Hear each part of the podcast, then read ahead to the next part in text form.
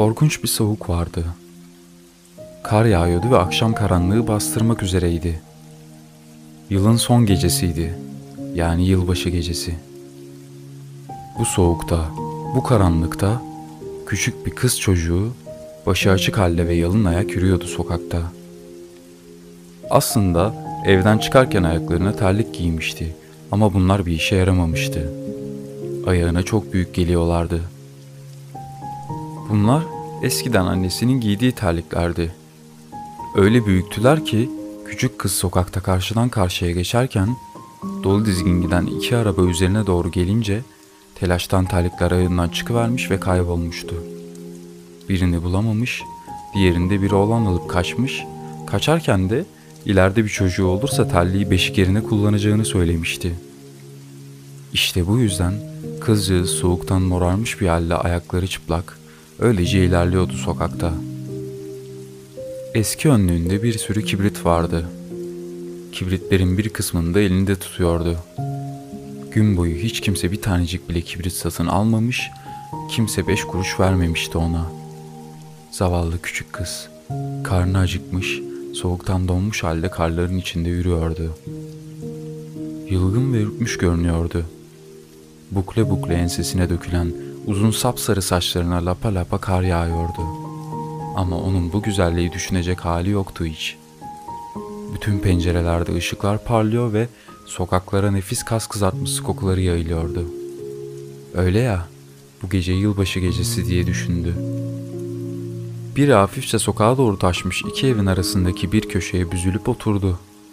Küçük ayaklarının altına toplayarak oturmuştu ama yine de gittikçe daha çok üşüyordu. Buna rağmen eve gitmeye cesaret edemiyordu. Çünkü bir tane olsun kibrit satamamış, beş kuruş bile kazanamamıştı. Babasının kızacağını düşünmüştü küçük prenses. Hem zaten evde burası kadar soğuktu. Ev dedikleri sadece bir çatı altıydı. Koca koca delikleri samanlarla, paçavralarla tıkadıkları halde gene de bıçak gibi kesen bir rüzgar doluyordu içeri. Ah, küçük bir kibritin nasıl da yararı olurdu şimdi. Kutudan bir tane alıp duvara sürse de parmaklarını ısıtsa ne iyi olurdu. Sonunda dayanamadı. Bir tane kibrit aldı. Duvara sürttü. Bir kıvılcımla yandı kibrit. Ne de güzel yanmıştı. Avucunun içine alınca küçük bir mum gibi sıcak parlak bir alevle yandı kibrit. Acayip bir ışıktı bu. Küçük kıza pirinçten boruları ve süsleri olan kocaman demir bir sobanın önünde oturuyormuş gibi gelmeye başladı. Soba alev alev yanıyor, harika ısıtıyordu. Küçük kız ayaklarını uzattı. Onları da ısıtmak istiyordu. O anda alev söndü. Soba birden yok oldu. Kızcağız elinde yanmış kibrit çöpüyle öylece kala kaldı. Bir kibrit daha yaktı. Parladı alev ve alevin ışığı duvara vurunca tül gibi saydamlaştı duvar. Küçük kız odanın içini görüyordu şimdi. İçeride göz kamaştıracak kadar beyaz bir masa örtüsü serilmiş masanın üzerinde incecik şahane porselenler duruyordu. Erik ve elma ile doldurulmuş kas kızartmasının dumanı tutuyordu. Ve sonra daha da şaşırtıcı harika bir şey oldu. Kas tabaktan aşağı atladı. Sırtında saplı çatal bıçakla beraber yerde badi badi yürümeye başladı. Tam da zavallı kızın bulunduğu yere doğru geliyordu. O sırada kibrit söndü. Kalın, soğuk duvardan başka bir şey görünmez oldu. Küçük kız bir kibrit daha çaktı. Şimdi harika bir yılbaşı ağacının altında oturuyordu. Geçen yıl başında o zengin tüccarın evinde cam kapıdan bakıp gördüğü ağaçtan çok daha büyük, çok daha süslüydü bu ağaç. Yeşil dallarında yüzlerce mum yanıyor, vitrinlerde sergilenenlere benzeyen rengarenk eşyalar yukarıdan ona bakıyorlardı. Küçük kız ellerini havaya kaldırdı. O sırada kibrit söndü. Bir sürü yılbaşı mumu gökyüzüne yükseliyor, küçük kız bunların birer yıldıza dönüştüğünü görüyordu. Derken yıldızlardan biri kaydı ve gökyüzünde alevden uzun bir çizgi bıraktı. Şimdi biri söylüyor dedi küçük kız. Çünkü kendisine iyi davranan tek kişi olan ama uzun zaman önce ölen yaşlı büyük annesi demişti ki ne zaman bir yıldız kaysa ölen birinin ruhu gökyüzüne yükseliyor demektir.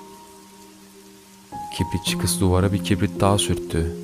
Kibrit yanar yanmaz etraf aydınlandı ve bu aydınlığın içinde nurlu, sevimli yüzüyle büyük annesi belirdi. Büyük anne diye seslendi küçük kız. Beni de al yanına. Biliyorum. Kibrit söner sönmez kaybolacaksın. Sıcacık soba, güzelim kas kızartması ve o güzel süslü yılbaşı ağacı nasıl kaybolduysa sen de kaybolacaksın. Sonra telaşla geriye ne kadar kibrit kaldıysa hepsini peş peşe yaktı. Büyük annesini bırakmak istemiyordu. Kibritler öyle parlak yandılar ki her yer gündüz gibi aydınlandı. Büyük annesi hiç bu kadar büyük, bu kadar güzel görünmemişti gözüne. Küçük kızı kollarına aldı ve ikisi birlikte pırıl pırıl bir aydınlıkta mutluluk içinde gökyüzüne yükseldiler. Artık soğuk, açlık ve korku küçük kızdan uzaktı. Bambaşka bir hayattaydı şimdi o. Sabahın erken saatlerinde sokaktan geçenler küçük kızı bir evin köşesinde otururken gördüler. Alal olmuş yanakları ve dudaklarında bir gülümsemeyle yılın son gecesinde çok üşümüştü. Titriyordu. Yeni yılın ilk sabahı onun küçük bedeni üzerine doğdu. Hemen hemen hepsi yanmış bir tomar kibritle orada öylece oturuyordu zavallıcık. Isınmak istemişti de herkes. Ama onun ne güzel şeyler gördüğünü, kibrit alevinde ne düşler gördüğünü kimseler bilemezlerdi ki.''